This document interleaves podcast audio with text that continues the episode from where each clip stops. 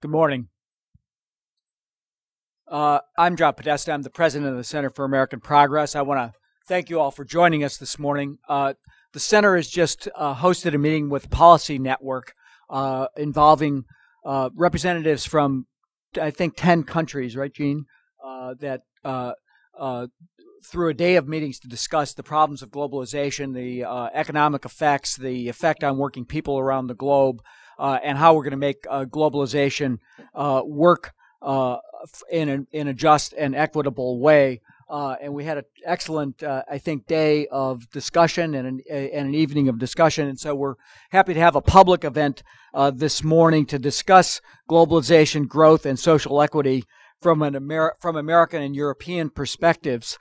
We are going to be joined by John Hutton, and who has a meeting I think over at the White House this morning. And when we do so, we'll have three sitting cabinet members, three has-beens, and one rising star. And you could try to figure out who's who in that crowd.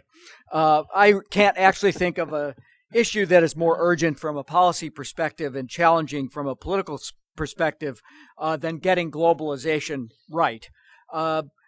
We celebrate the fact that millions of people have been lifted out of poverty through the engines of economic growth. I think we're going to come pretty close to meeting the Millennium Development Goals, poverty reduction goal, just with the number of people being taken out of poverty in China and India alone. Whether that poverty reduction is being spread across the globe is a somewhat different matter, but with this growth arises many problems, straining urban infrastructure, the degradation of the environment, acceleration of global warming, and a growing income inequality. The challenge against this backdrop of unfettered growth against this backdrop of unfettered growth is ultimately building, I think, a vibrant middle class, and that was really what the discussions were about yesterday, and securing sustainable, long-term, and fair economic growth. As the world economy grows, so does anxiety about where the global economy is going. We're seeing a growing gap in between rich and poor in many countries, including in the United States, and a growing gap between wealthy and poor countries. Can we pursue a path of more equitable growth, and what interventions are necessary? That's really what this panel is going to discuss. We begin, I think, from the premise that open markets offer a tremendous opportunity to grow economies, generate jobs, and improve the quality of life of people around the world. As you know, the world economy has grown faster in the past 5 years than any point in the past 3 decades. In fact, it's grown faster than in any 5-year period in recorded history, I believe. This growth has created a global marketplace that gives both corporations and individuals astonishingly new ways to do business. Advances in technology allow us to trade more goods and services than ever before. And as technology continues to improve, the notion of a tradable good continues to shift.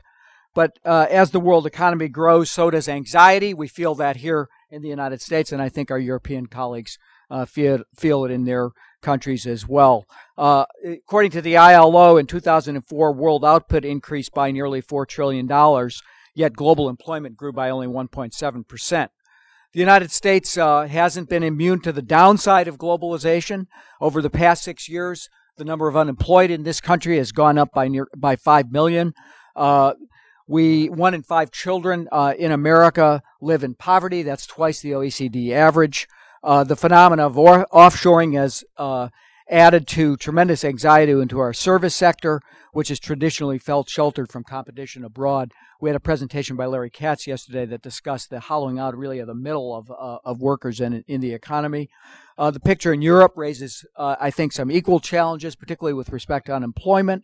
The European Union average unemployment rate was 6.9%.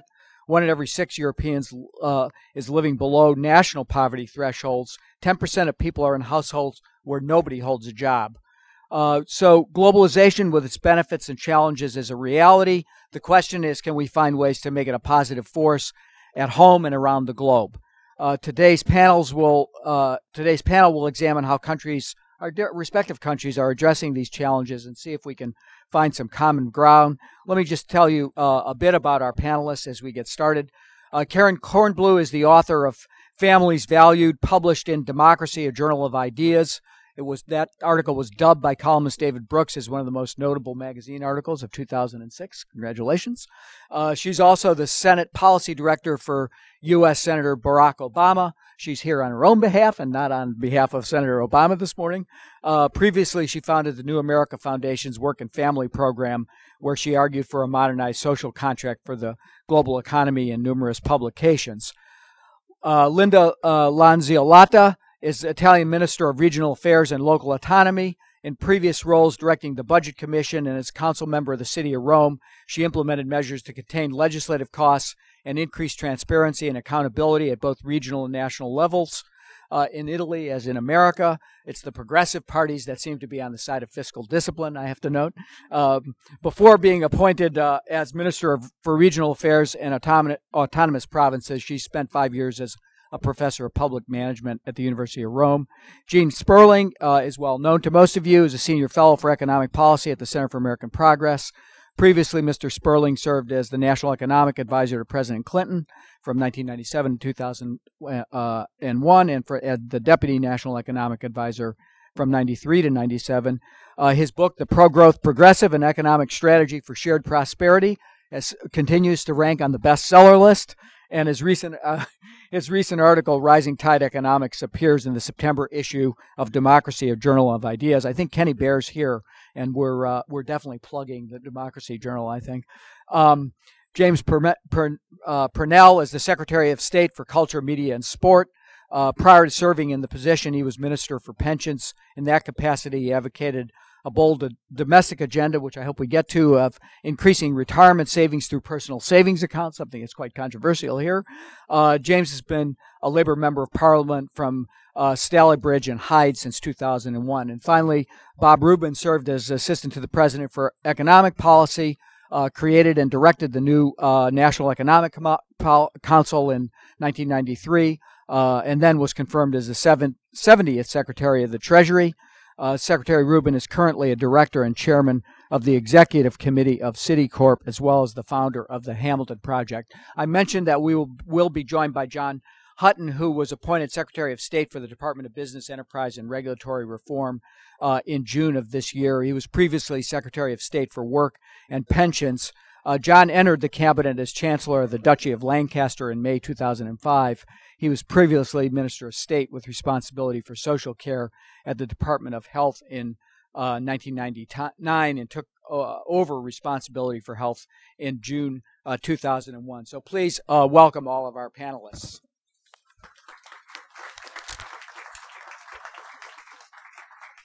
Bob, I was going to start with John, but he's not here, so I think I'll start with you. You came to a CAP-sponsored event earlier this summer, and you said something that caught my ear, which was that competitive economic conditions prevailing in the global economy are perhaps, quote, the greatest change in the global economy and global competitive conditions since the emergence of the United States over 100 years ago. You said, I would argue, perhaps even since the Industrial Revolution began. Could you elaborate a little bit to get us started on what you think those competitive forces are and whether America or Europe are better able today to meet those challenges of competition in the global economy? It's an interesting question, John. I think if you take a look at technology, you take a look at global integration, although there's now the threat of a backlash against that. You take a look at the movement of market-based economics pretty much around the globe, effective productivity policies in China, India, and a number of other emerging market countries put all together, John, and you see China and India both emerging as these enormous economic forces, obviously large markets potentially, but also, right, most immediately, competitive forces. I saw a study recently that said that on some reasonable basis of projection that both those countries, China and India, would be two of the top four economies in the world by 2050. That would have been unimaginable 15 years. Put it all together, John. And then you also take the enormous wealth transfer to the oil-producing countries and to the Asian countries with large surpluses. I think that you do have a transformation of historic importance going on in the global economy. And I think it probably is, I said the greatest in the last, since the emergence of the United States, but I actually do think it's probably the greatest industrial revolution. And everything I've said is well known to all of us, but I live in a world of business, and I spend a reasonable amount of time with policy people. I think very, very, very few people have internalized just how significant that is. I think the realities of the global economy are changing as we sit here. And I think, John, if you're going to make effective policy decisions or effective business or investment decisions, that has to very importantly shape what you do. In terms of the U.S. and Europe, I think the U.S. is actually very well positioned in many ways. We're going to be a smaller part of the global economy, but I think we could have a robust economy. We have an historic embrace of change. We're willing to, we have a cultural willingness to take risk. We have flexible labor markets. We have enormous critical mass. So I think we're well positioned. I think the problem, John, is that we also face enormous numbers of challenges. And we were talking about a little bit last night. We have fiscal issues. We have an education system that is far from what it needs to be, infrastructure, basic research, energy policy, healthcare, so much. And all these things are not only difficult substantively, they are very difficult politically. And I think that if we're going to realize the potential I really do think we have, I think we've got to meet a lot of, I think our political system has to function one heck of a lot better than it's functioning today. And if it doesn't, then I think we could have serious difficulty. Europe.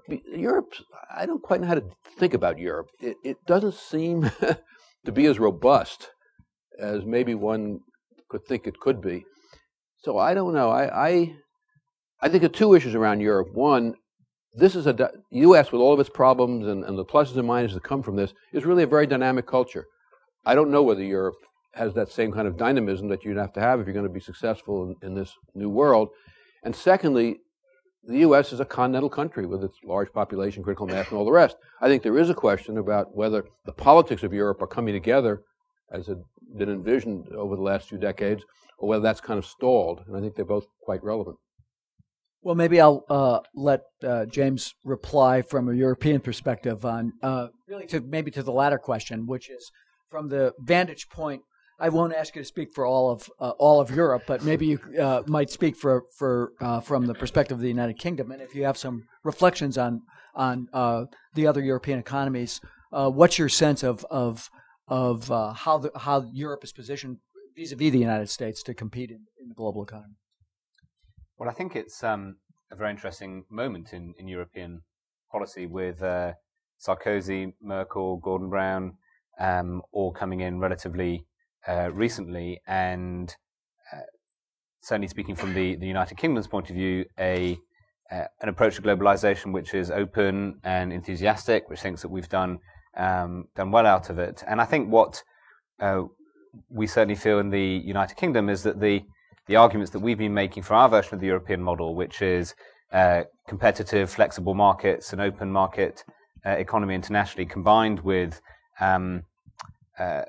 an effective welfare state, is actually a good way to face up to globalization, because it gives people the courage and the optimism to believe that there is something in it for British workers, for European workers, but that there will also be an effective welfare state there to protect people from some of the volatility which comes from globalization. And I would say that in some ways, if you look at what Europe has done over the last 20 years, the massive enlargement, the creation of the European single currency, the integration of Eastern and West Germany, the integration of Eastern European states into Europe, in arguably one of the most extraordinary democratic changes seen in a very, very quick period of time that any democratic bloc has ever seen, I would actually say you can argue that there's a very significant amount on the positive side of the ledger, and that the arguments about the need to be open to globalization and the need for reform are now ones which you could say are more in the ascendant than they have been for a very long time within the European Union. Linda, let me turn to you. First, I would just note as an Italian-American, he said Brown, Sarkozy, and Merkel. He didn't mention Prodi. So I'll be offended on your behalf. But let me ask you to reflect from the Italian perspective Has globalization been good for the economy? Has it been equitable in terms of its distribution across the Italian workforce? And how would you, maybe a little bit, how would you contrast the policies of the current government to the Berlusconi government with respect to globalization?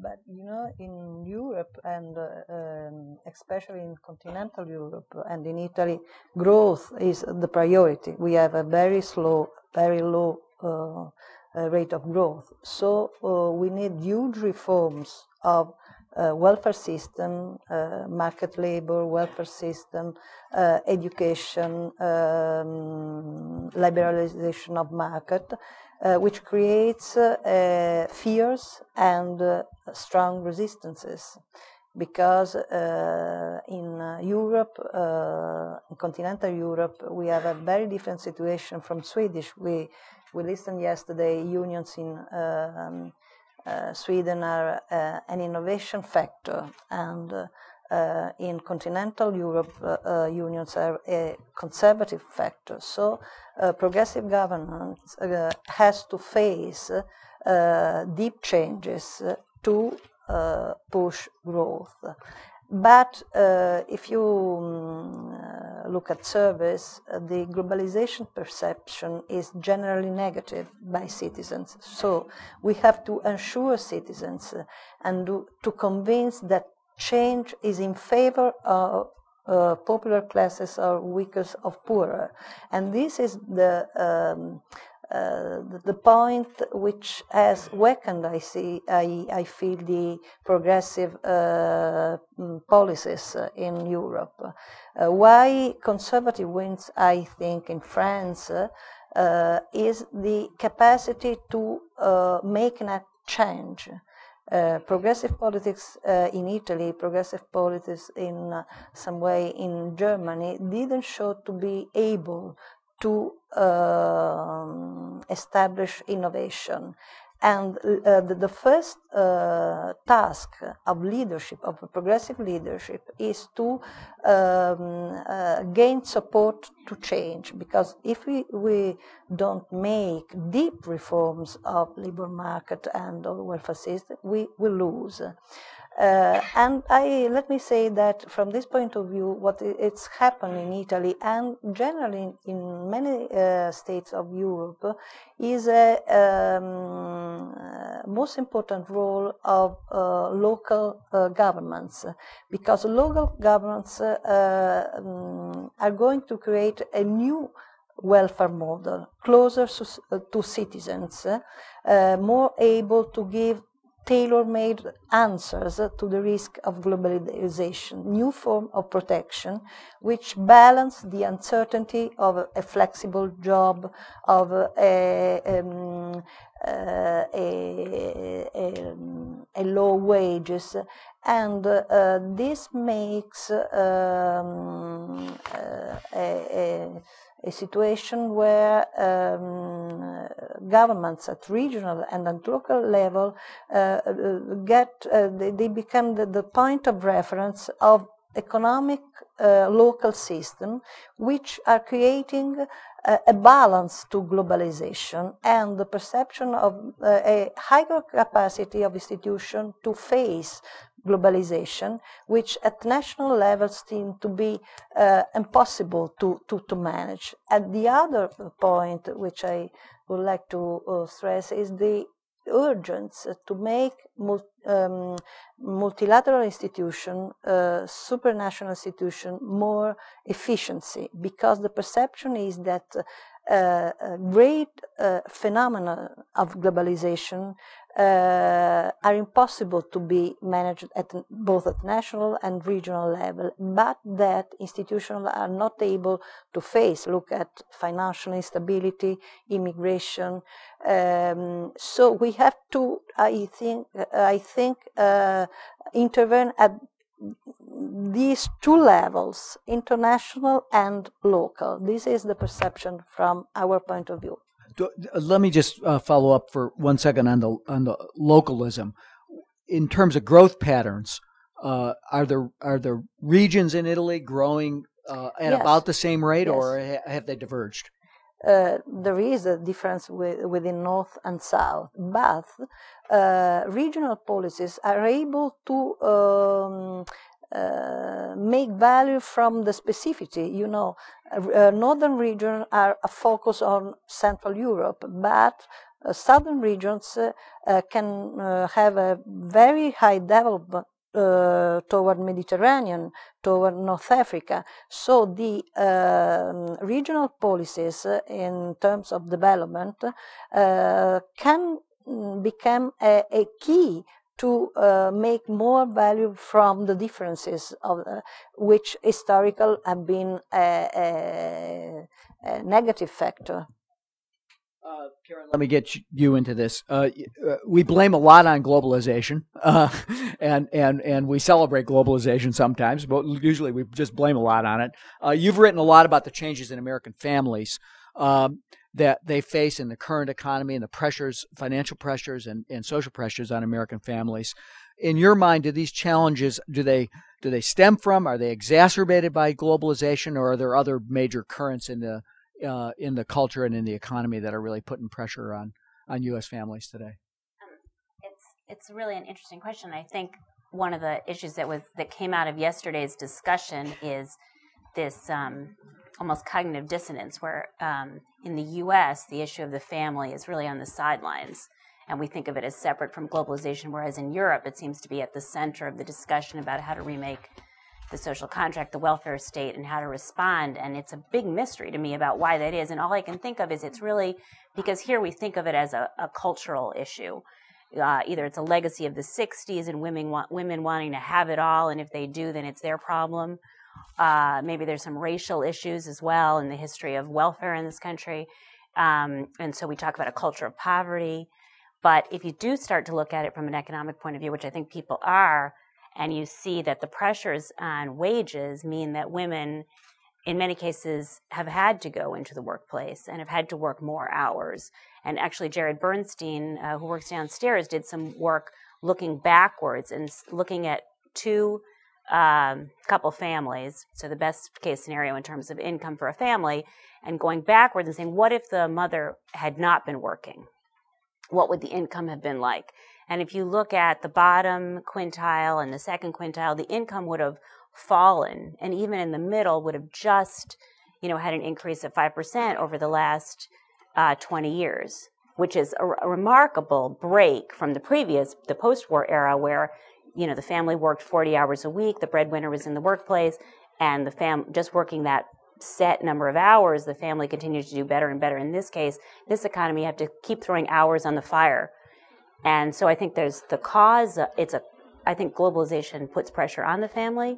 I think we're starting. I see somebody wants to Reagan, but I think we're starting to see economists, people who look at poverty, saying that focusing on the family is also a way of addressing some of the globalization issues. That if you're interested in this gap, if you're interested in growth and human capital development to get growth, that you have to focus on the early years. James Heckman has done all this fabulous work at the University of Chicago, saying the best use of a policy dollar would be spent in the early years, and that if you start to look at some of the results of this Perry Preschool Project and others, you see that putting emphasis on helping kids in the early years helps them throughout the rest of their lives. When you think of the early years and the pressure on a family, childcare can be as expensive as college.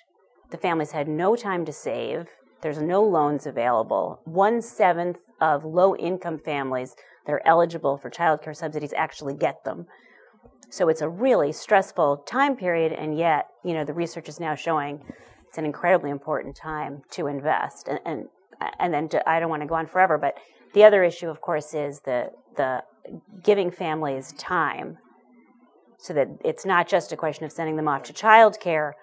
Every parent knows, and most people know intuitively, you need the parental time. And when parents are so stressed, when the economy is a 24/7 economy, it's extremely difficult to get that time. And so one of the things that the U.S., I think, can learn from Europe is how to modify work hours, give people paid maternity leave, flexibility, and so on, which Europe is light years ahead of us on, so that parents can spend time with their own kids. We're not doing so well here on modifying work time, but James wanted to jump in, and we're joined by John Hutton, and please join us up here. And you wanted to jump in, and perhaps you would also, you might, I know you wanted to say something directly, but you might want to comment also on the Labor government's challenge to try to cut the child poverty rate in half and eliminate it by 2020. In the context of Karen's comments. Sure. In fact, John was the Secretary of State for that, so he may want to just come in on that bit. But I'll give him 2 minutes just to collect his thoughts. I mean, I was very struck by what Karen was saying, and it was very reminiscent, I think, of where the politics of families and children were in 1997 in the UK, where we had a system of family support which was way behind anything which existed in the rest of Europe. And in fact, a lot of the developments which have happened since then can be traced to the Progressive Governance Network and the work that's been done between the various parties in the rest of Europe, in the UK, and in the US. And we started from a position where most of the debate was about single parents and, you know, the worthiness of support for single parents, and where historically there had been a big gender gap in voting patterns between men and women in the UK. So I think it's true to say that if only men had voted post-1945, the Labour Party would have been in power pretty much the whole time, but women had voted disproportionately for the Conservative Party. And between 1997 and 2005, there's been a massive transformation in the support for families. Two things very much inspired by the Clinton administration: the introduction of the child tax credit, and based on the ITC, and Sure Start based on Head Start. And two things very much inspired from the rest of Europe: a big extension of maternity and paternity leave, introduction of paternity leave for the first time, and the right to request flexible working if you have children, and now if you are caring for people other than children. And the effect of all of that was that in 2005, the gender gap was reversed. So actually, 2 elections later, we had more women voting Labour than voting Conservative, and we only won in 2005 because of the votes of women. So the interesting thing is not, and the debate has now switched completely from one which was basically about stigmatising single parents to one where both parties are now fighting over this agenda, us very much through the continued extension of these policies, the Conservatives by trying to make it a debate about marriage tax allowances. And I think that's actually, given the change in how much people value this, I think that's a debate we're fairly confident of taking on. The interesting thing is, one final thing, people always said, look, in Sweden, in Scandinavia, we have introduced these family support mechanisms, and it's now not just something about your social conscience, it's actually people value as part of their self-interest, that they value so much the family support that they have, that actually that's a good reason for voting Social Democrat. And I would say that's exactly what's happened in the UK, but in a period of just 8 years. Gene, you may want to just kind of follow on that, but you've written a lot about reducing worker anxiety across the board, from issues that we've just been talking about with respect to family policy, with respect to fair taxation, job retention, retirement savings, healthcare. You might be an advisor to some president someday in the future. What tops the list? What do we need to do all this at once? It doesn't need to be sequenced. What's your highest priorities these days? Well, that's always the toughest. One thing I would say is that I think when economists come in, they tend to talk about the changes in large sweeps, 30 years, and what's happened the last 30 years. I think for us, for policymakers, it's very interesting, and I'll plug Democracy Journal again, too, because I talk about this in there, to look at the last decade, because you really had something dramatic happen in the U.S. economy, which was productivity finally increased. And you really had a decade, which was really a tale of two cities. From about 95 to 2000, you had productivity go up around 13%, well over 2.5% a year. And the median family wage went up about the same amount. Not only did it go up, but all 5 quintiles did. In that environment, John, I think that it was a lot easier for, I think, progressives who believe in globalization to simply think that you could kind of push forward with dynamism and try to do more to try to help people who are being dislocated, et cetera. Now go to the second 5 years of where the new productivity numbers increase. It goes up 16% and family income goes down 2 to 3%. I mean, it's just a dramatic difference. And I think you have seen a shift in anxiety. People say there's always been that, but I think it's very different now. I grew up in Michigan. Yes, there's always been anxiety in the manufacturing parts of our economy. Now you've got people across the service economy worried that they or someone they know, 61% think they or somebody who's very close to them's job is at risk. So I think you have a dramatic, I think you do have a dramatic change. And I do think it puts a great challenge on us because at the same time, you can't ignore these globalization trends. And as Bob says, if you're not embracing it, if you're not having the most efficient supply chain, you're not going to be competitive. You're not going to seize the opportunities to sell into China and India that will come eventually. On the other hand, you'll have no public support if you allow this type of pattern to happen. So, I mean, the reason why I tried to focus on Kennedy's line about a rising tide lifting all boats is I think people are more confident about the rising tide right now. I think where people are losing faith in the economy is whether it's going to lift all boats. And I think that is going to be the progressive challenge. I would say kind of a few things, which I'd say, you know, one obviously big issue is trade. And I think there's been one side that said, let's just have a pause.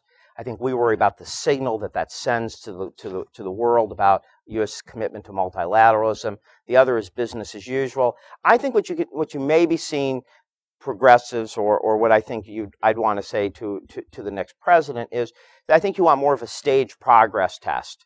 You don't want to say it's business as usual or all on hold. And I think what you saw in Panama and Peru was that progressives, when they saw there was enough progress in something like labor standards, they were willing to go forward.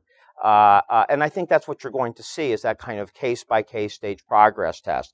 I think the second big challenge, John, is going to be that if we're really serious about anxiety, and this goes to what Mr. Clark said in our panels yesterday, you have to have challenges that are appropriate. This notion of tweaking trade adjustment assistance, none of this is going to be very effective to larger issues. So if you want to do something about larger anxiety, you've got to have pretty universal things like universal health care. I think you're going to have much more universal kind of adjustment assistance that is not contingent on how you lost your job.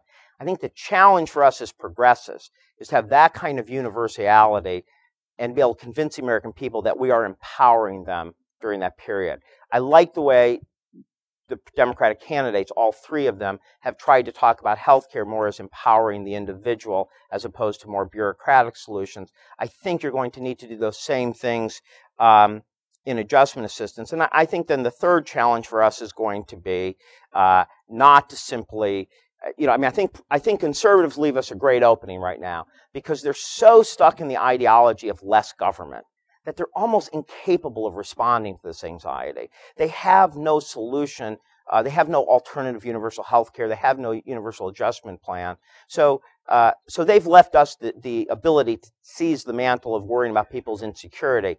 The challenge for us is to be both rising, you know, both pro-growth and progressive, is to not therefore just be the party of, you know, we don't want to be just the party or just the movement that's there for you when something bad happens to you in your life. I think we will lose people's sense of their upward aspirations. So I think if you think of a rising tide compact, you want to not only have the universal health care, you want to have, you know, what I call a universal 401k, something that's also telling people it's not just work versus wealth. We want you to have a chance to share in assets growing, in capital, in having a nest egg, so that we're appealing to people's upward aspirations. And I think higher education really hits both, because on one hand, you know, Larry Katz always says one of the great anxieties people have is of losing their job is not being able to help their kids get a higher education.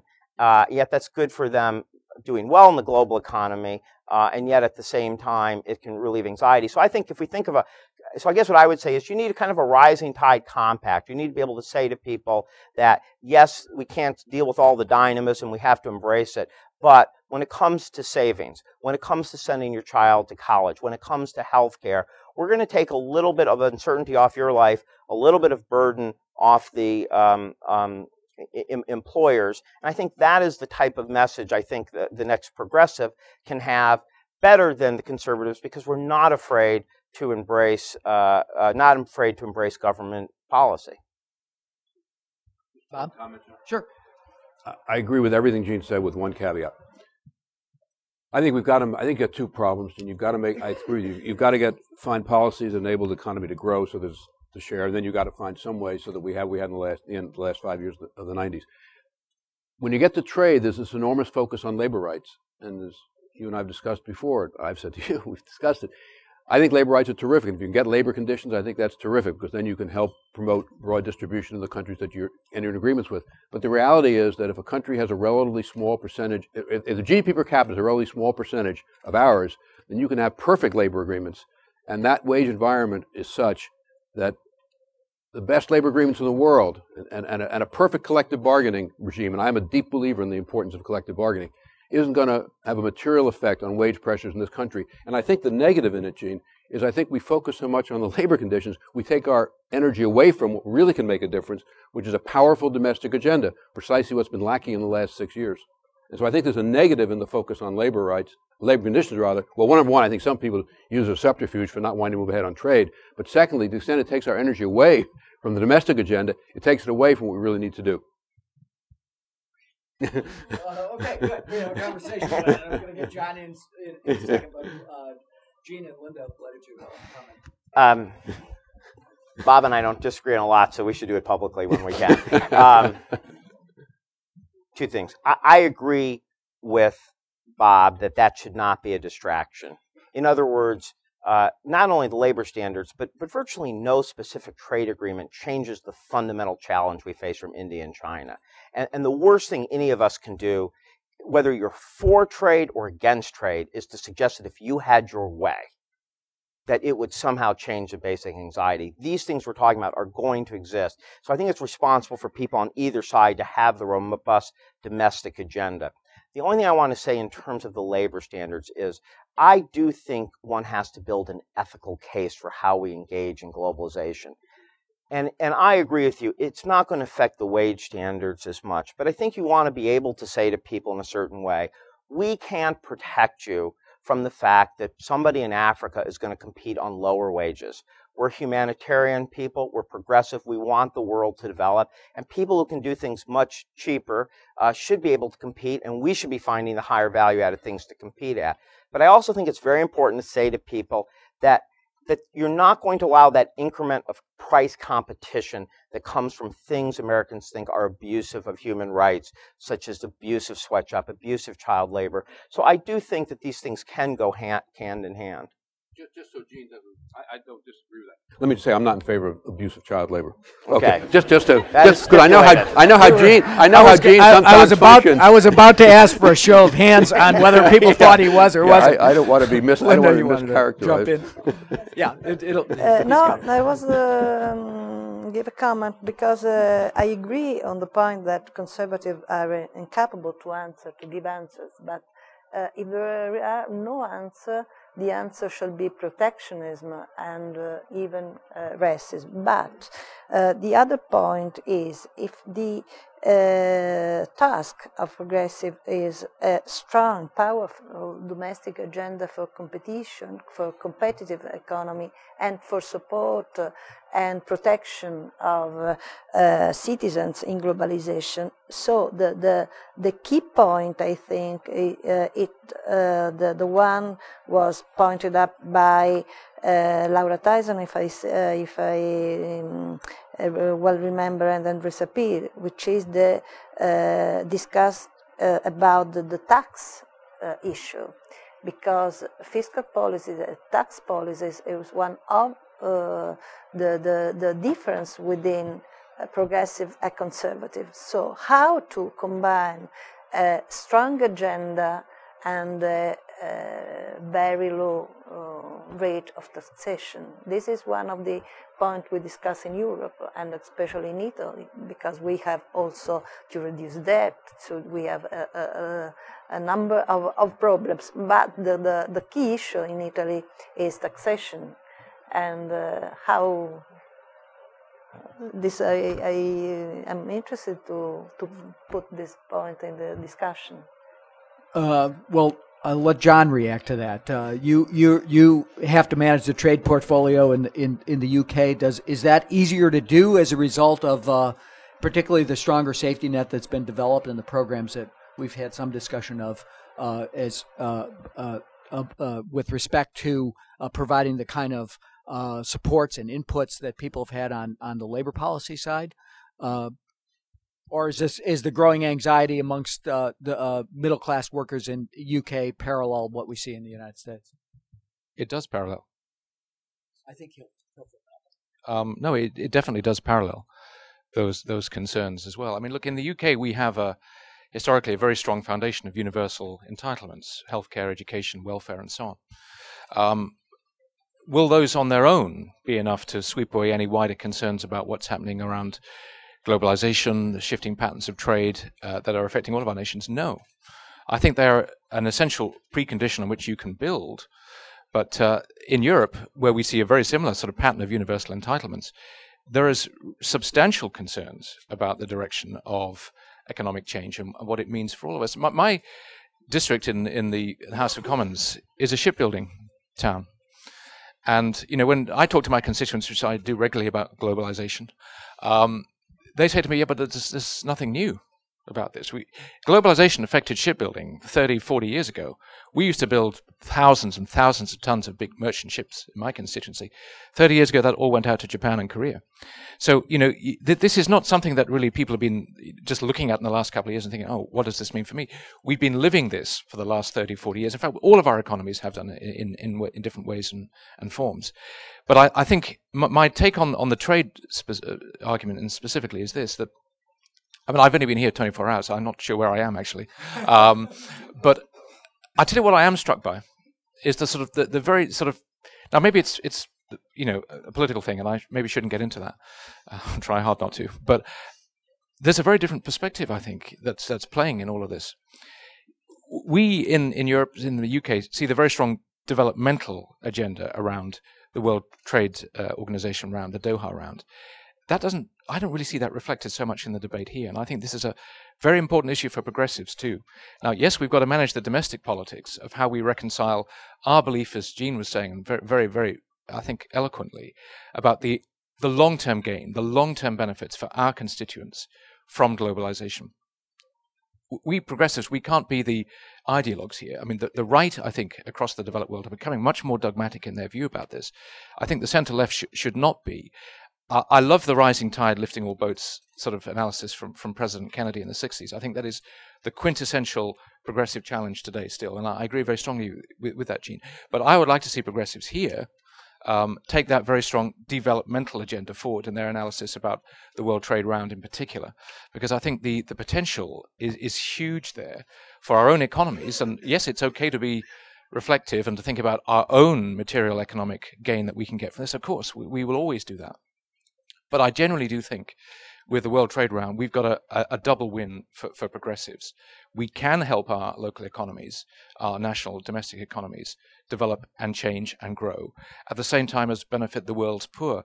And that has got to be, I mean, look, that has got to be right at the top of the agenda, I think, for progressives as we think about our own domestic economic policies, but much more fundamentally about how we think about our foreign economic policies too. And this you know, this is something we can't shy away from. I brought a prop along with me. You've noted that the Labor Party should be the natural party of business. In this morning's Wall Street Journal, the top story is GOP is losing its grip on core business vote. When you said that, were you thinking about that from the perspective of that the Labor Party policies are better for growth, or that business actually has a kind of the social dimension that binds together the agenda of, you know, what's your perspective on what labor, particularly the party's relationship to business in the UK, and why business in the UK should support labor policy? I think there's two ways I would have a go at answering that question. I mean, some of it reflects the local domestic political scene in the UK.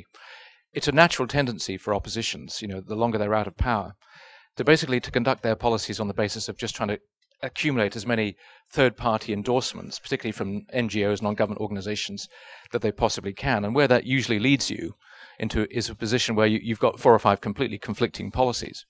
And that is where basically I would argue very strongly the British Conservative Party has ended up. Sometimes they look like they're actually the arch regulators. They want to sort of require people who go to do their weekly shopping at the supermarkets to pay a fine, a levy for actually parking in the car parks. They have this crazy idea, I think it's crazy because I'm a real chocolate fan, that if you eat chocolate, you know, we should develop a kind of chocolate trading scheme to parallel carbon trading. Chocolate is a bad thing. It leads to obesity. So we're going to have some extra way of making people stop eating chocolate. It's crazy. People, look, the only insight, look, maybe I can, people will always want to eat chocolate. There is no particular economics about that, but it's reality. So some, I think, John, of the changes in the political framework in the UK are to do with where the Tories have allowed, the Conservatives have allowed themselves to be positioned. You know, weird people who propose weird things. Now, I'm very happy for them to carry on that way. That's the gist of it, yeah. About the Republican Party in the United States. I'm not getting drawn on that, obviously. But the second thing I would say, and I think maybe this is our hope for progressives here, maybe more relevant to the situation in the US. What we have found, what James and I have found in New Labour in the last 10, 15 years, is that the old politics in the UK was always that you had Labour on one side of the fence and you had the bosses on the other. And basically our politics was, you know, the two screaming at each other. Now, what has actually happened in the UK has been quite interesting in the last 15 years. That is no longer basically where the dynamics are in British politics. It's okay to be in favour of profit and to want your companies to do well. And actually, at the same time, to be concerned about poverty and the lack of opportunity and the poor quality of public services. You know, I think there is a rich vein for progressives to tap here. Now, it's not easy, and it will depend on the national situation, obviously, but we have found that there is, you know, increasingly in the modern world and the modern economy, much more affinity between the needs of business, as traditionally defined, and as the needs of labour, as we on the centre-left have traditionally defined ourselves. And I think that opens up a tremendously exciting new opportunity in politics for progressives to be the natural party of business. And I think that's where we should always try and find ourselves. Bob, I actually a two-parter. One is with respect to the Doha round. I saw no evidence that the U.S. business community made any attempt to build a constituency around the development agenda in the Doha round. And A, do you think that's right? And, you know, and was it a mistake not to? And secondly, do you think you follow the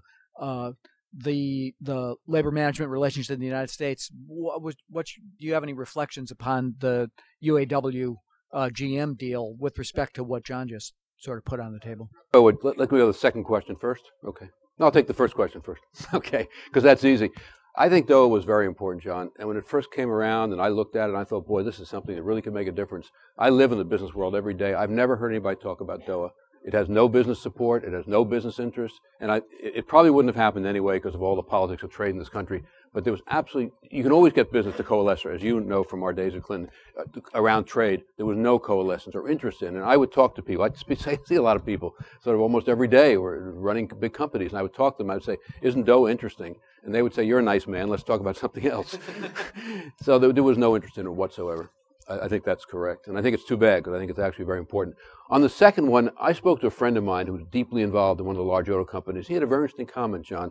He said this General Motors agreement with UAW, he said, was something new in union relations in the United States, which is that it was both sides, the unions and the company, focusing on the importance of the health of the company as the avenue to profits for the company and to wages and job security for labor.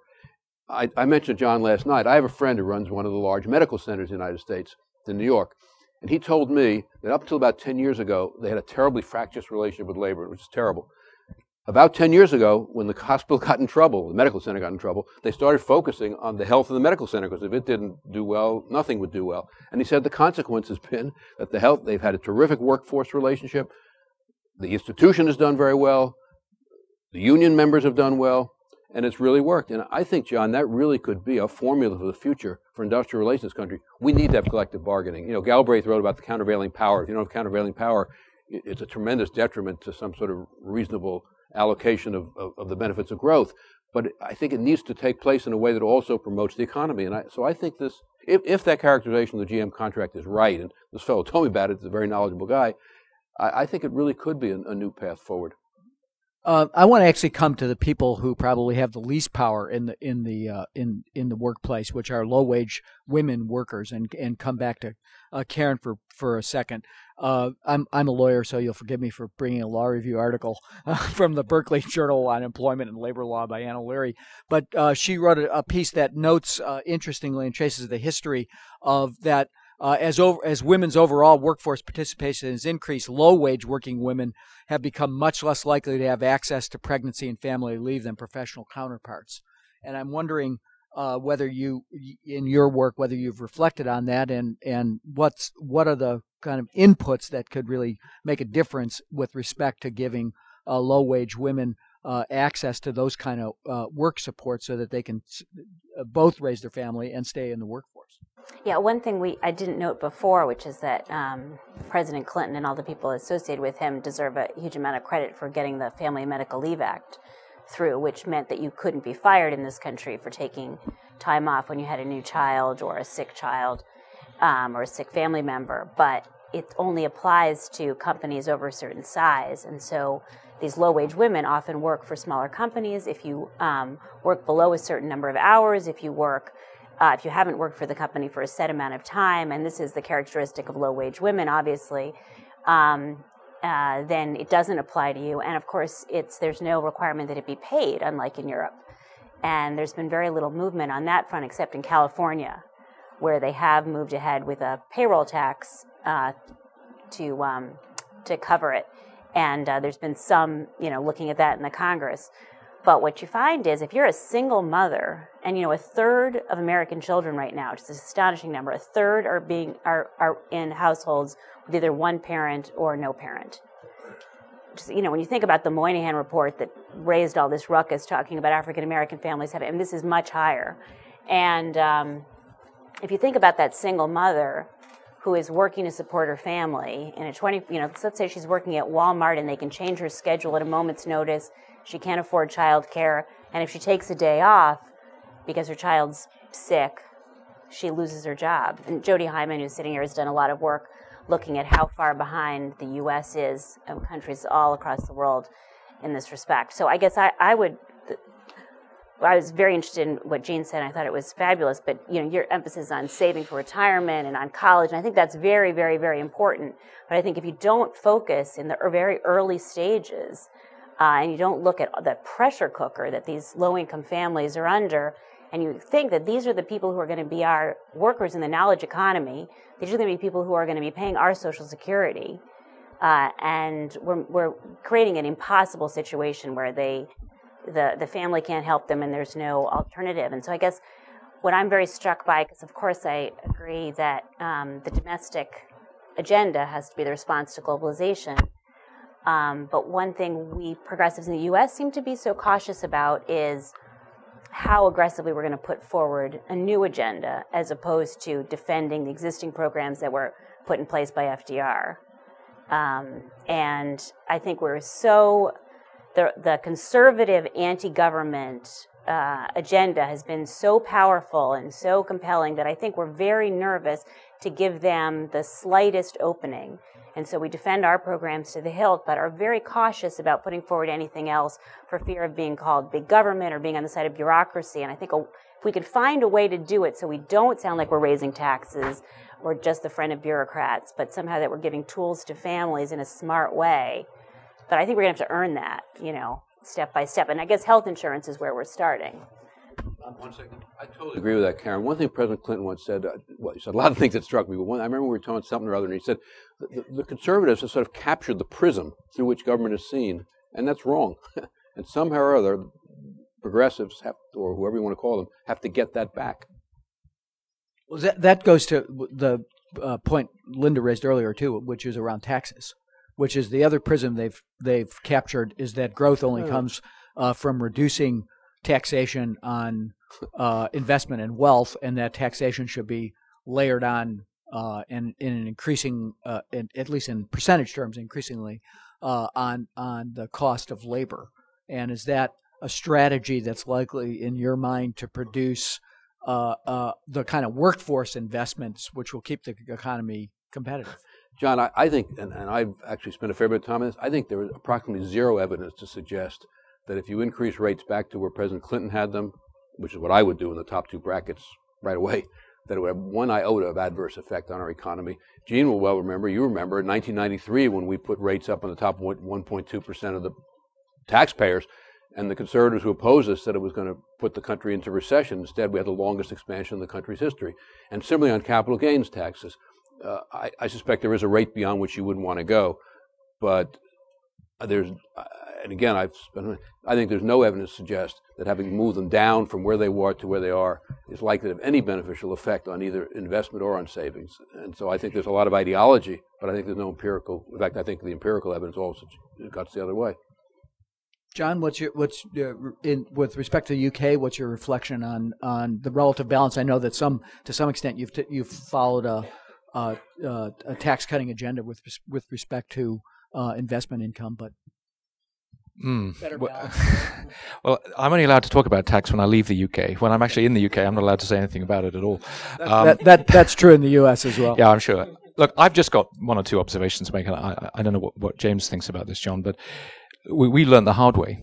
That's all I would say. In our politics for 20 or 30 years, we were seen as the high tax party. And by that, what people saw when we talked about higher income tax rates, that we were somehow against people succeeding, that the more you succeeded, the more you were going to sort of take the gains of your hard work away from you. And I think that is a very bad signal for progressives to send. Now, our taxation system, we've tried very hard to make sure it's progressive, so that clearly the more you earn, you pay your fair share. But I think when it comes to income taxes, I think the only advice I would have or give to anyone is you've got to tread really carefully there. And I remember sort of 20 years ago when I was just a young idealistic politician sort of, knocking on the doors and trying to get people to vote for me. We then had a policy. James was too young. I'm not even sure he was born then when this was happening. We had a policy that we would increase the taxes for those at the very top. And you might think that's a very progressive policy. Truth is, though, in this day and age, what people hear when you talk about, well, we're going to tax the rich, hey, you're going to tax me. Now, the truth is we weren't, but I didn't meet anyone in that campaign who didn't think that we were proposing to raise their taxes. And raising taxes generally on income is really not a vote winner. That's my only sort of observation as a politician, so you tread carefully there. I think business tax is more complicated, clearly true. But I think, in the modern day and age, I think the trick we've got to pull off is basically how can we as progressives be the party of aspiration and opportunity in the way that Gene has said. We can't just be the guys, who go around clobbering the people who've succeeded in their lives, because that's a terrible signal for us. But we've got to, at the same time, make sure that people who are well off pay their fair share, and we'll all have our own national strategies to make sure we get that balance right. It's not an easy thing to do. Linda, you want to reflect on that from Italian perspective?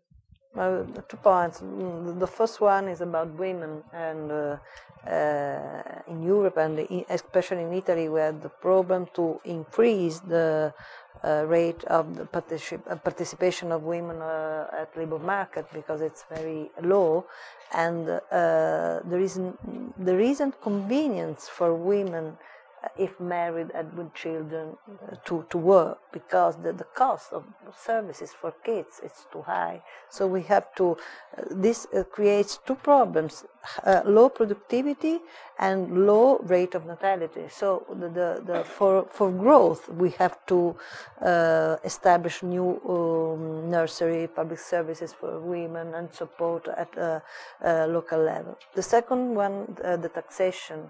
The progressive in Italy are perceived as the tax party. This is terrible. This is terrible. We lost in 2001 for this reason, and if we shall lose the next time, is for the same reason. And so we have to push for the growth, open the market, reduce, cut public expenditure to improve new welfare state with public and private partnership. I don't see other answer if we won't combine competitiveness and new welfare. So I think that this is one of the points of our agenda. James, on how we become the growth and social equity parties. I'm sorry. You're my guest. I just want to say something very quickly, picking up on what Bob said about the prism, which is there's been a big battle for the prism in the UK. And one of the foundational changes of New Labour was Gordon Brown selling a very difficult message in the 1990s about how we were not going to change one iota of the Conservative overall fiscal envelope going into the 1997 election. And that was particularly difficult because actually they had set a big deficit reduction package, effectively, because they'd overspent in the early 90s. So when we went into power, we inherited a set of tax plans which meant very significant cuts to public expenditure. So we basically tried to get ourselves off being the tax party by saying, don't worry, we will spend as much as the Conservatives. In government, we've been able to grab that prism back to the point where the last two elections have been fought on investment versus cuts, and the Conservatives got themselves into a position whereby them promising to cut our programmes actually ended up being a vote loser for them. Now, I think that was possible for two reasons. One is they had such a hit to their economic competence, reputation for economic competence from Black Wednesday and the exit from the ERM, that people just didn't trust them with the economy or tax at all. But secondly, I think we have been very conscious in trying to make a successful argument for an enabling state rather than a big state.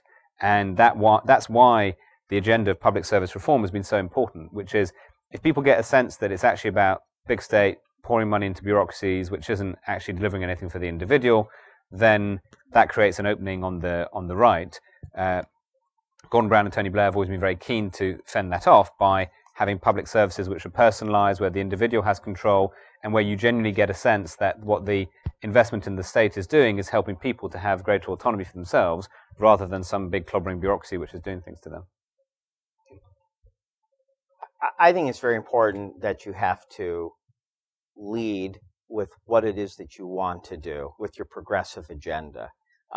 And I think that when you therefore go to having progressive taxation, it's not so much your lead point, it's a priorities issue. It's not a class warfare or a lead point. So for example, I think this year you'll see a debate on universal health care. And the question is, you can go out and say, we ought to simply restore, you can make your lead point, we ought to restore the tax rates to the pre-Bush era. I don't think that's the right lead message. I think the right lead message is to say, here is a powerful things that we can do, like universal health care, and then ask people what the priorities are, and wouldn't it be worth asking the top 1 or 2% to sacrifice a little for something that would be very good. That said, I do think that the Conservatives are risking, in the sense that perhaps progressives lost touch with some more basic middle-class values, 20, 30 years ago. I think President Clinton helped restore that. Tony Blair helped restore that. I think they're in danger right now. I think as they're cut, and I think you saw this in the debate over the kind of carried interest issue, which is that Americans are upward. They vote their upward aspirations. They want to not just have security, but to do well. On the other hand, when you start seeing people, when you start seeing somebody who is working for a hedge fund or a CEO actually paying lower marginal rates than the people who are taking care of their children, teaching their kids in school, putting out their fires, I'm not sure that you don't kind of walk off a bit of a values edge for them. And I think that the key for us is to say we may have a winner-take-all economy.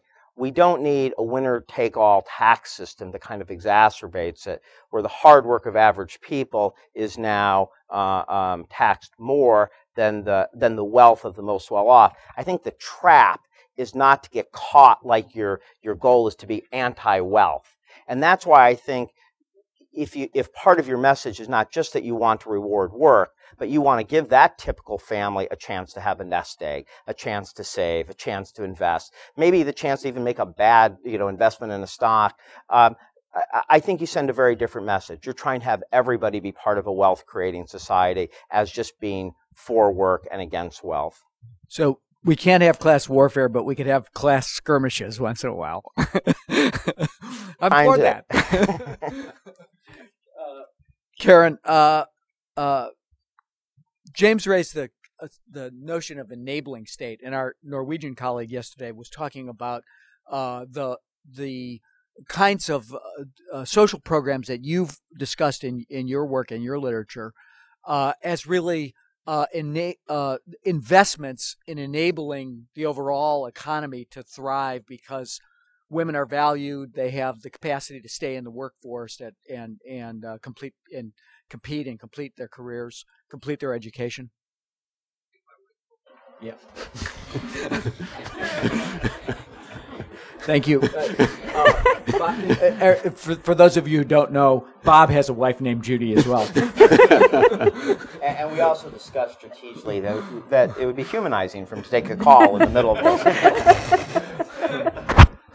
But we hardly ever talk about family medical leave in those kind of terms. They're social programs in the United States rather than core economic programs to essentially create a more high-skilled, high-wage workforce that and improve human capital. Is that a mistake? Should we really take this approach of that James was discussing and really kind of try to reframe this work in that context? Yes. I mean, I think it's much easier to make the argument in this country on the basis of the kids, since they're the innocent victims. And I think once you get into talking about mothers, you have this whole, all these moral hazard issues that people start raising, which I think are red herrings, but still they get raised, which is, you know, if you help a mother too much, then maybe you're encouraging her to have children out of wedlock, or, you know, people who don't like the idea of mothers working say you're encouraging her to go to work.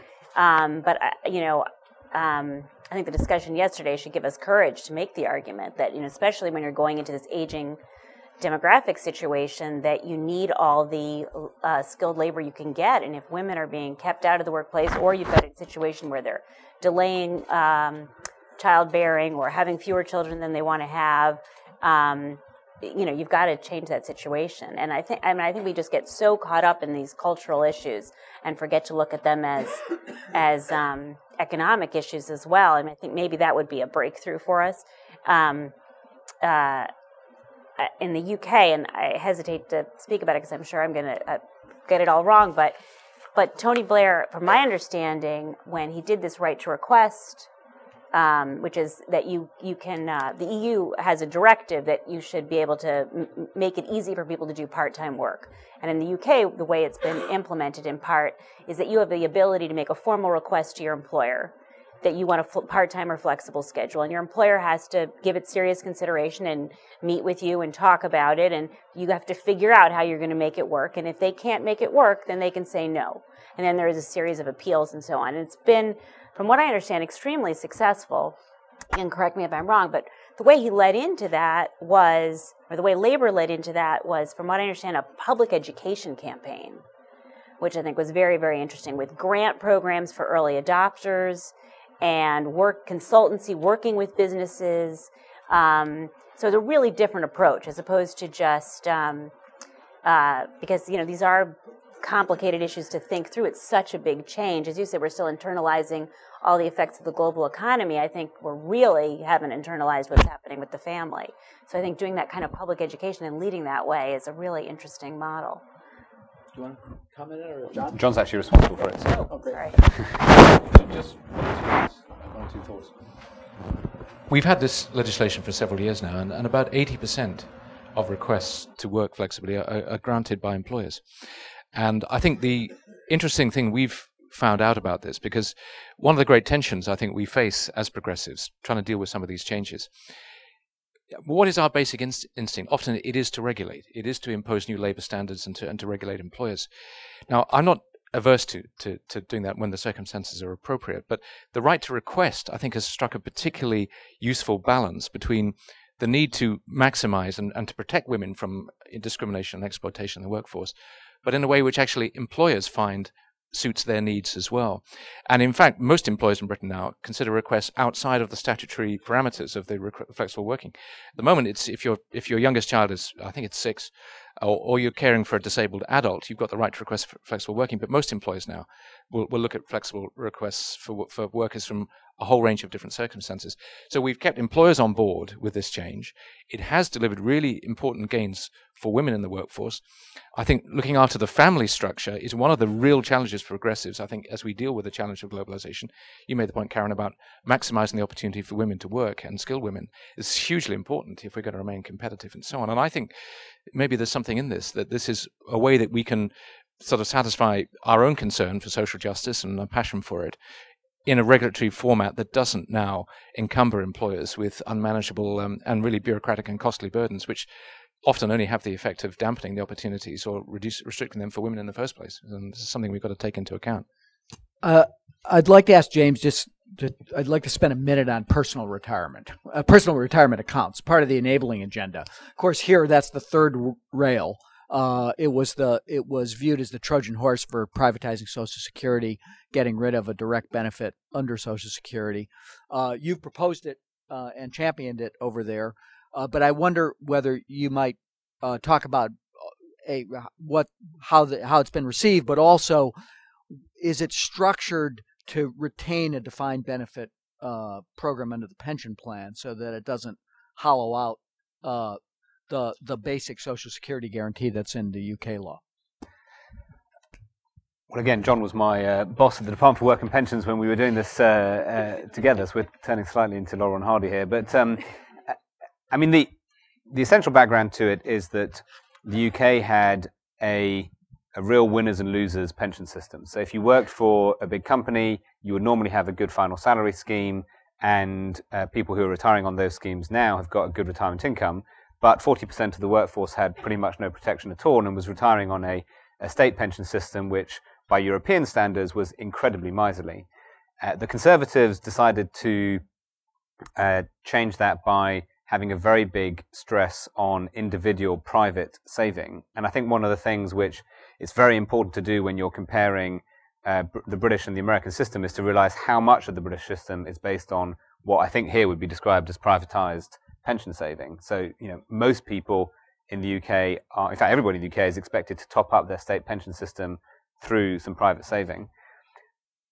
The problem was that it was an area where actually expecting people to exercise that level of complicated choice just hasn't worked. And as pro-free market progressives, that's been something which, you know, we took quite a lot of convincing on the evidence of. But when you look at the evidence, it's completely incontrovertible, which is people just find making financial decisions of that kind about how much they should save, where they should put it, what kind of annuity they should take. They just found it too difficult, and therefore, because they were so worried about where were they taking the best decision, they ended up taking no decision at all. And so we had a big gap in the UK market, and Tony Blair recognised that there was therefore going to be a need to move towards a much more interventionist system. And to achieve that, the process by which it was achieved, actually, to pick up on the point that you were just making, Karen, was quite interesting, which is there was a national commission set up with an ex-head of the Employers' Federation, a very good trade unionist, and a very well-respected academic.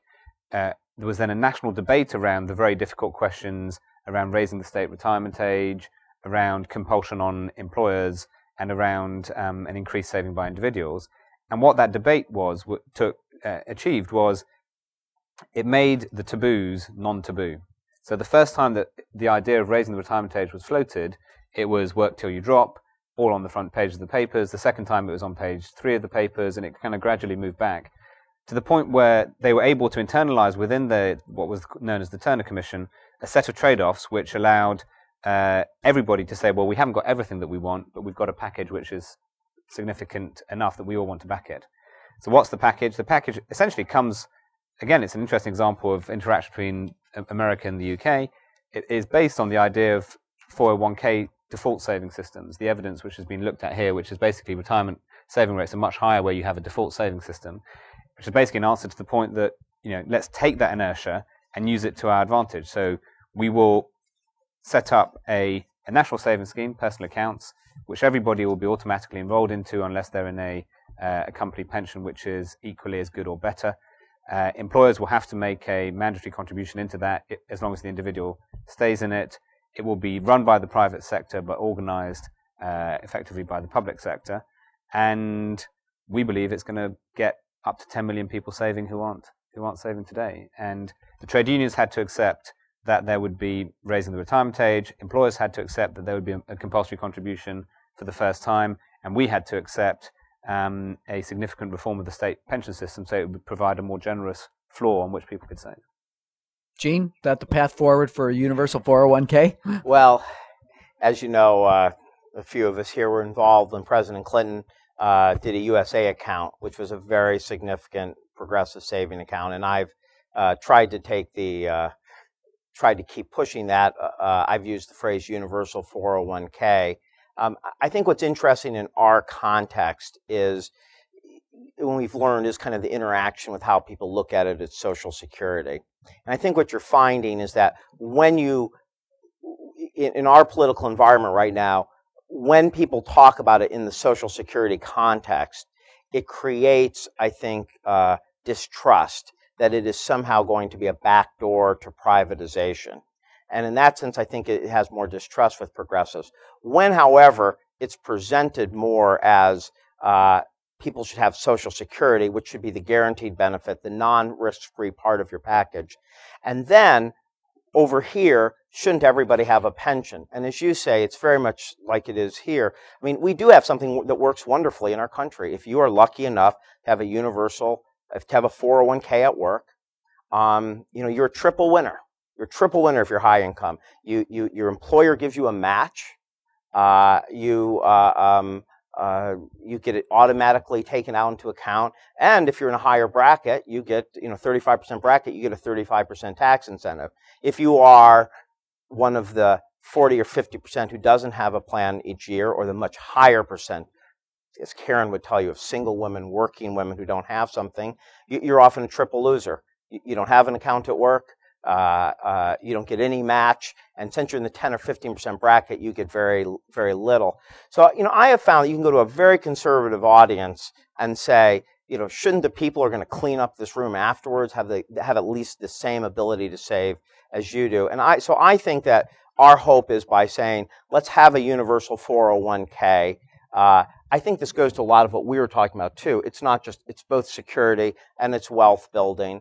And I think if people see it that way as part of a larger retirement security package, it could happen as part of a larger Social Security reform. But I think the key is to have it progressive, to turn around our upside-down tax incentive system, to make it cover everybody. So I think, I hope that the future for the next progressive president, whoever that is to have a universal 401k, automatic default, with a government match. That they get, whether their employer does or not, and then I think you would start to have a more equal. Be pro-growth. Eugene Sperling estimates that if people on the bottom just say $500 more each, you'd have our net savings rate go up 20-25%. But it would also be obviously pro-equity. And it just, in my last note, is just to say that we spend so much time talking about inequality. I think even yesterday in all our day session, it was all income inequality. Unless you're talking about something like a universal 401k, you are completely ignoring the vast wealth inequality that exists between blacks and whites and between various different segments of our society. I'm going to give Karen and Bob a second to get in here, but we're going to take a couple of questions from the media if you have any in just a second. But Karen, you wanted to jump in on this? I just think this issue and the healthcare issue raises the question of what we're going to ask your employer to do and what the state's going to do as we move forward. When as we discussed yesterday, when employers are global, they're not necessarily wed here, their interests are separate from their workers. It's just a very interesting question. Should the employer, what some of these studies have said is the employer can at least be a good person to make you save on a regular basis, to do the administration, but maybe they shouldn't be your health insurer, for example. And so I think you see a lot of these health plans trying to grapple with that, the pension plans trying to deal with it. I think on some of these work-family issues, you can't get away from the fact that if you're going to control work hours, that's a mandate you have to put on employers. But you obviously want to keep, if you want investment in the U.S., it's a real balancing act to figure out what you're actually going to put on the employer before he goes overseas. But I think that's something we need a lot of clarity about. We can't just keep doing things the way we've done them in the past. I think my comment on a slightly different subject, John. Sure. Probably. I think James made a comment I never quite thought of it the same way, the way that he said it. If you take Franklin Delano Roosevelt, he created a prism at looking at the functions and what government could do, and it relates both. It relates to growth, having an effective growth economy. It relates to how benefits of growth contribute one to another. And then over time, that changed. And as we said a moment ago, I think the biggest challenge for progressives, maybe, John, is not any of these individual policies or maybe even all of them put together in a way, but is recapturing that prism. Because once you have a prism that looks at government as a constructive force, assuming it's efficient, one thing or another, effective, then you can go on from there to try to do the kind of things you need. As long as you're fighting the tremendous headwind of having government viewed the way it has been painted in the last some decades in this country, I think it's going to be very hard to really do what this country needs, both for growth and for some reasonable distribution of the benefits of growth. Of course, the prism I think of the world in today, from today's New York Times, headline, Arctic Melt Unnerves the Experts. Well, I think that the experts they were referring to here were climatologists and scientists and the people on the IPCC. But I wonder whether it's beginning to unnerve the financial experts and whether you can get sustainable growth without a completely new energy future in the country, in the world. Really. Sure. No, I became persuaded, and I was not environmentalist when I went to our administration. I thought it was kind of snail darters and things for sort of an effete kind of character. And Gore persuaded me, and I think he's right, not on global warming, but just more generally, that you're not going to have an effective economy unless you also have effective environmental policy, because ultimately your environmental problems will undermine your economic growth. So the two have to come together, and obviously global warming is the most important part of that, or I think it's probably the most important part of that. You live in a sustainable community, right?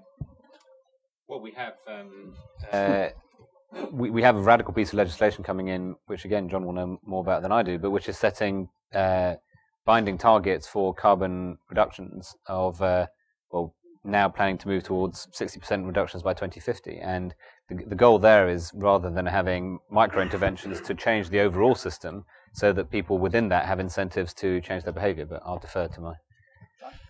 Well, let me just say one or two things about this. I mean, I missed a lot of the discussion earlier on, and so I apologize for that. I'm not quite sure, John, what was raised there. But look, our sense is that this is the big one. You know, this is the biggest economic, social, and political challenge this generation faces by some considerable distance. And just to put that in just a little bit of context, I mean, I know people think in England it just rains every winter and so on. It does rain quite a lot. But we've, in the last 12 years, 11 of those years have set record summer temperatures. And by record, I mean, because we are who we are, we're talking since 1648. Because we religiously every year kept an average summer temperature. We are obsessed by the weather. That's really what that tells you. But look, it's no coincidence, okay? We are causing climate change. There's a 90% probability now that it's man-made. It is what we're doing to our planet that eventually is going to kill us. So, look, I think we better be serious about this.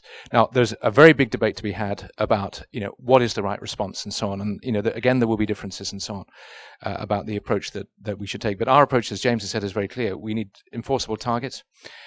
Fundamentally, we need a proper price for carbon. We've got to find a way of shifting to low-carbon technologies, renewables, nuclear, whatever. We've got to make that transition, and we've got to make it very quickly.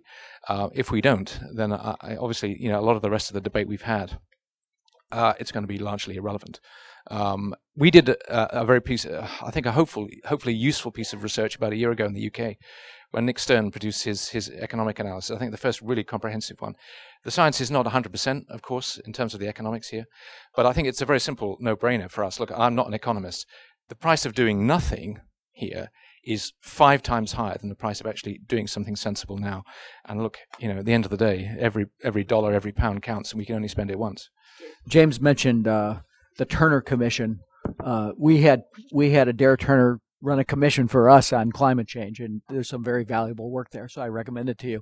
I am going to take one or two questions from the media if there are any. Please. Excuse me. I wonder if you could just discuss a little bit the implications of some of the globalization issues and with the movement of jobs and investment overseas for the corporate tax system. Somebody hit on it very briefly, but any thoughts on how that needs to, what changes might be needed there? On corporate tax? Yeah.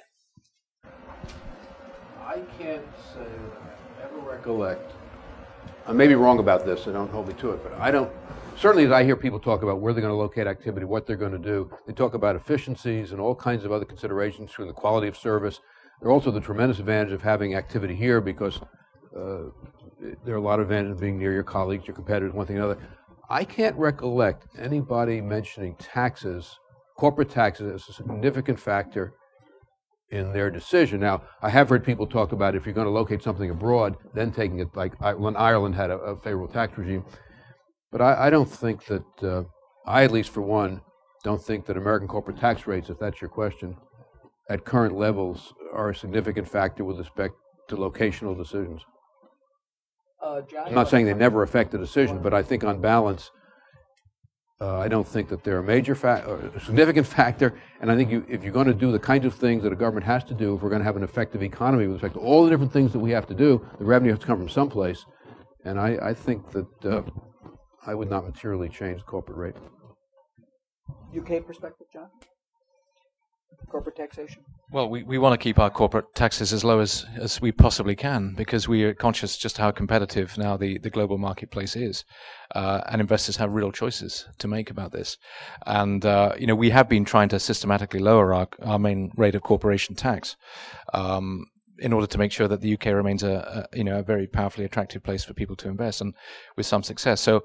I'm not an expert on the UK, on the US, corporate taxation regime, so I don't really want to get drawn on that. But I would say that, I think every country now has got to try and make sure, it's got a vested interest in making sure its corporate tax rates are as competitive as possible. Yeah, but I think your problem, John, and you are before also lowering individual tax rates. On the other hand, if government is going to do the things that I at least think government's got to do, if you're going to have a successful economy, you got to pay for it someplace. And it's not going to come from grants from the IMF. So you got to find some way to pay for it. Jane, can I think you tried that. Yeah, I know you did a long time ago. I think this is part of what will be a larger conversation in the United States going forward, which is what does affect job location. Lowering the corporate tax rate in and of itself does not directly affect as much job location. I think we're going to enter a period. We should be pro job growth. We should be pro business in our approach. But I think we also, when we look at the divergence happening between corporate profits and wages, I think for American policymakers, they can't just take the approach that what's good for GM or good for Intel is good for U.S. job location, and I think what you need in policymakers is to look for what is that nexus. A major CEO has maybe a fiduciary duty to their shareholders to look for the most efficient supply chain they can. But a U.S. policymaker has a duty to their work, to their voters, to their constituency, to look at where that nexus is that affects job creation and high wage and labor standards. And I think that opens you up to a larger and more textured conversation about, as Karen was saying, should we be taking some of the burden of health care off workers? What is the kind of infrastructure? What's the kind of education strategy? So I think it would be great to have that conversation. Where is the nexus for the multinational company in terms of that affects job location and job creation here? But I think just having it about corporate tax rates is just taking a one sliver of what really is a more comprehensive discussion. Good public education system, good infrastructure, effective basic research, and a whole bunch of those other factors I think have vastly more effect on where people locate business than a change in your corporate tax rate. I agree. Well, let me just sort of... I'm enjoying being the meat and the sandwich here, but I think there's... Again, my context... I hope that wasn't an inappropriate remark, by the way. Look, let me just sort of offer you one sort of insight from across the ocean. Ireland has had one of the most sort of remarkable growths of any of the EU economies in the last 15 to 20 years. And there are people who will argue the toss about exactly why that is, but there's very few economists in Europe, in the UK, who don't think that their corporate tax regime has played a very signal role in making Ireland a very attractive place for people to invest. So, look, I mean, it is obviously the case that there are other things that go into the melting pot when decisions are made about where to invest. But I think we have to be really careful here that we don't ignore the role that corporate tax regimes can play in inward investment decisions. I think they're important. Linda, you want to? agree. In the last budget law in Italy, we reduced corporate tax because the system is very international. It's a single market, so taxation on business has to compare with the environment, and it's very difficult to have a national policy about this issue, and so we in Italy we brought the taxation at the level of Germany, which is the lower, I think, with UK. So we have to capture capital and investment, and this is the crucial point for the growth. I would ask you to join me in thanking this fabulous panel.